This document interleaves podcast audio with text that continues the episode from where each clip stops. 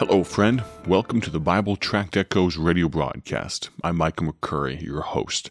I greatly appreciate the opportunity once again here as we approach the middle of November to be speaking to you as the director of Bible Tracts Incorporated and as the host of this very radio broadcast. I told you some days ago that each day that this particular program airs here in the month of November, I would be sharing one item each day that I'm thankful for. And this day is no different.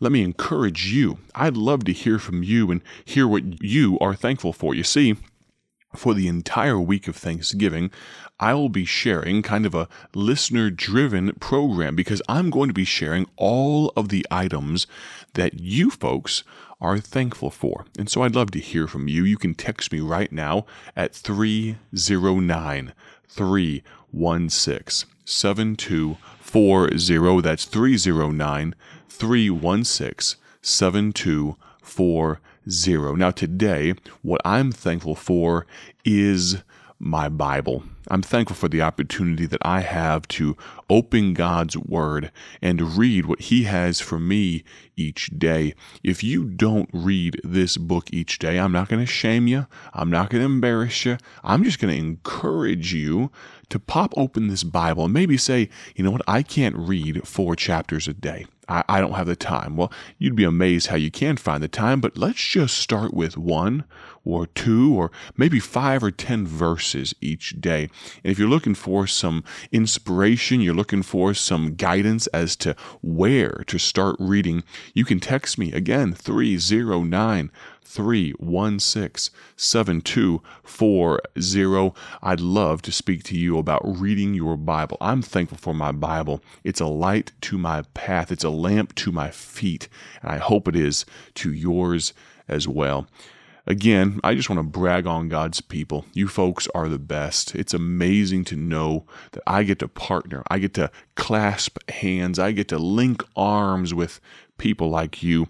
I'm very thankful for that. Now, let's talk about a gospel tract. I've got a couple with me right here. Let's see. Ah, it's almost Christmas time. Now, I am not like our commercial brethren, capitalistic brethren um, in the retail space. I'm not trying to skip past Thanksgiving, but I do know as shipping times slow down and lead times get further and further out, you would be wise to go to BibleTractsInc.org, BibleTractsInc.org to order your very own copy of this gospel tract right here. The characters of Christmas. We'd love to send you 25 or 50 or whatever you can use during the month of December. This gospel tract has been recently, as recent as last year, redesigned. It's now a trifold gospel tract here with a beautiful Christmas verse on the inside flap. It says, Now the birth of Jesus Christ was on this wise, dot, dot, dot, and kind of leaves you on a little bit of suspense. And then it goes into the different characters of Christmas. I'd encourage you to go to BibleTractsInc.org today to order your very own copies. If you'd like to know about the characters of Christmas yourself, but maybe you'd like to share the most amazing story of the love of Jesus Christ with those that are around you this Christmas season. Now, let's jump into our Bibles. What say ye? Let's go to the book of John, chapter number 6. Find your Bibles, the book of John, chapter number 6 we're going to talk about a particular topic for maybe today, maybe tomorrow as well. And then we're going to jump into a different one, I think, on Wednesday, Thursday, and Friday as I was sitting down and praying about and planning out this week of broadcasts. This is a thought the Lord led me to. We're in the book of John. Grab your Bibles if you would, keep them nearby. And if you don't have a Bible nearby, or you're not able because of what you're doing right now, you're not able to open it along with me, just listen as I read in the book of John, chapter number 6 and verse number 5. The Bible says this. When Jesus then lifted up his eyes and saw a great company come unto him, he saith unto Philip, Jesus did, Whence shall we buy bread that these may eat? And this he said to prove him, for he himself, God himself, Jesus himself, knew what he would do. Now Philip, Here's what he answered and said unto him Two hundred pennyworth of bread is not sufficient for them, that every one of them may take a little. One of his disciples, Andrew, Simon Peter's brother, saith unto him, There is a lad here, which hath five barley loaves and two small fishes, but what are they among so many? We're going to talk today and probably tomorrow. We may spill over into Wednesday a little bit on this thought. Little is much. Little is much, and you know the song, Little is much when God is in it. We're going to begin talking today and asking what does the Bible say about how God uses little things and little people. If we're honest with ourselves, if we take a true look at this good old book, we realize how inferior we are. Now, this, this is not to say that I don't want to be encouraging today, but bear with me for just a moment. In all reality, if we consider all that God is, if we consider his greatness and his the esteem with which we should place him in our pantheon, really there's only one pedestal in that pantheon, it should be God alone. But oftentimes we think of ourselves as so awesome, so excellent, so phenomenal, so great. But in reality, when we magnify the Lord, we become very small in His sight, in our sight, don't we?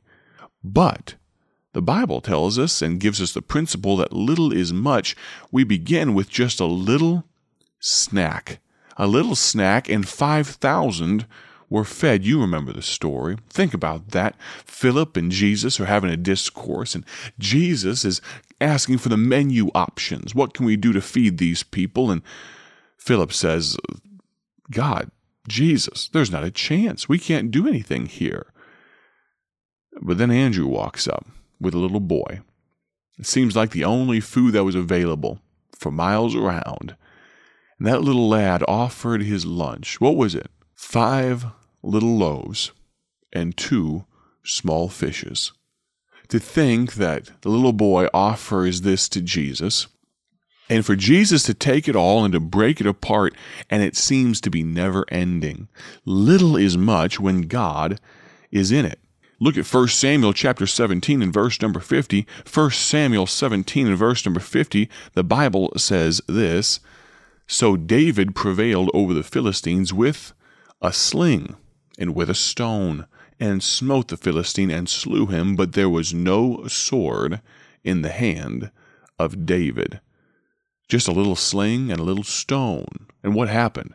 Goliath died, but the victory was wrought by David's hand, but in the strength of God's hand that day. We see a little snack. We see a little sling Remember Moses in the book of Exodus, chapter 4, verse number 2? And the Lord said unto him, What is that in thine hand? And he said, Moses said, A rod, a stick. And he said, Cast it on the ground. And he cast it on the ground, and it became a serpent, and Moses fled from before it. This is before mighty Moses stands before the Pharaoh and says, Let my people go. He's running from this snake that God creates out of a stick with that little stick, God allows Moses to dip it in a river, and the entire river turns red as unto blood, doesn't it? With that little stick, Moses raises it high above the Red Sea, and the waters part. Can I tell you, little is much when God is in it. Let's apply this to where you and I live. Let's apply this to the month of November. A little thankfulness can go a long way, can't it? We see a little snack. We see a little sling, a little stone. We see a little stick. What about just one little sword? 1 Samuel 13, verse number 22. So it came to pass in the day of battle that there was neither sword nor spear found in the hand of any of the people that were with Saul and Jonathan, but with Saul and with Jonathan his son was there found. Very quick context here Jonathan and Saul were the only two people in the entire army, in air quotes, the entire army of Israel that day that even had a real implement of war. that had a real sword. Everyone else had farming implements. They, one guy probably had a rake and another guy had a hammer. But Jonathan, he had a sword. And he did something with that sword. He and his young armor bearer, they approached to the Philistines and just started laying waste. And that young man and his young armor bearer, with just a little sword, did amazing things for God.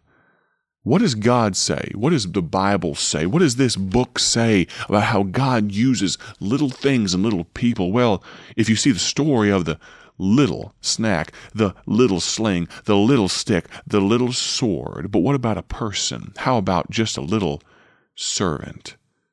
1 Kings chapter 5 verse number 2 and the Syrians had gone out by companies and had brought away captive out of the land of Israel a little maid and she waited on Naaman's wife, and she said unto her mistress, Would God my Lord were with the prophet that is in Samaria, for he would recover him of his leprosy. This little maid, we could we could talk for a day. We could talk for a week about the, the lessons, the principles we could learn from this little maid. She was torn from her family. She was a servant in the house of the enemy. But her master Naaman had leprosy, and she was so compassionate, so caring. She said, "Oh." To her master's to, to master's wife, the one she waited on, she said, "Would God that that your husband, that my master, that he was with the man of God, because the man of God could take care of his leprosy." She was always looking outward. The little servant's testimony was the reason that Naaman was healed can I tell you, friend, you may feel little in your own eyes. You may feel little in the eyes of others. You may feel little in the eyes of God, but can I tell you, God does amazing things through little things and little people. I'm going to encourage you to join us tomorrow on the broadcast. You see, friend, we're going to continue this discussion. Little is much. Little is much when God is in it. The question for you today is this Is God in you? If you'd like more information, you have questions about that question, if that question bothers you, I'd love to hear from you. You can text me right now at 309 316 7240. Again, that's 309 316 7240 zero. Thank you so very much for listening today. Have a great day for His glory. Join us tomorrow. God bless.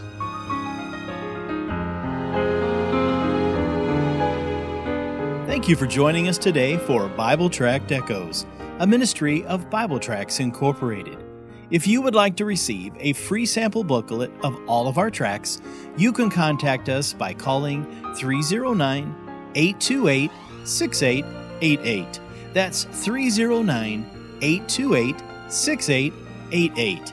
Our mailing address is P.O. Box 130, Dwight, Illinois 60420. A faster way to contact us is to go to our website at BibleTractsInc.org. That's BibleTractsInc.org.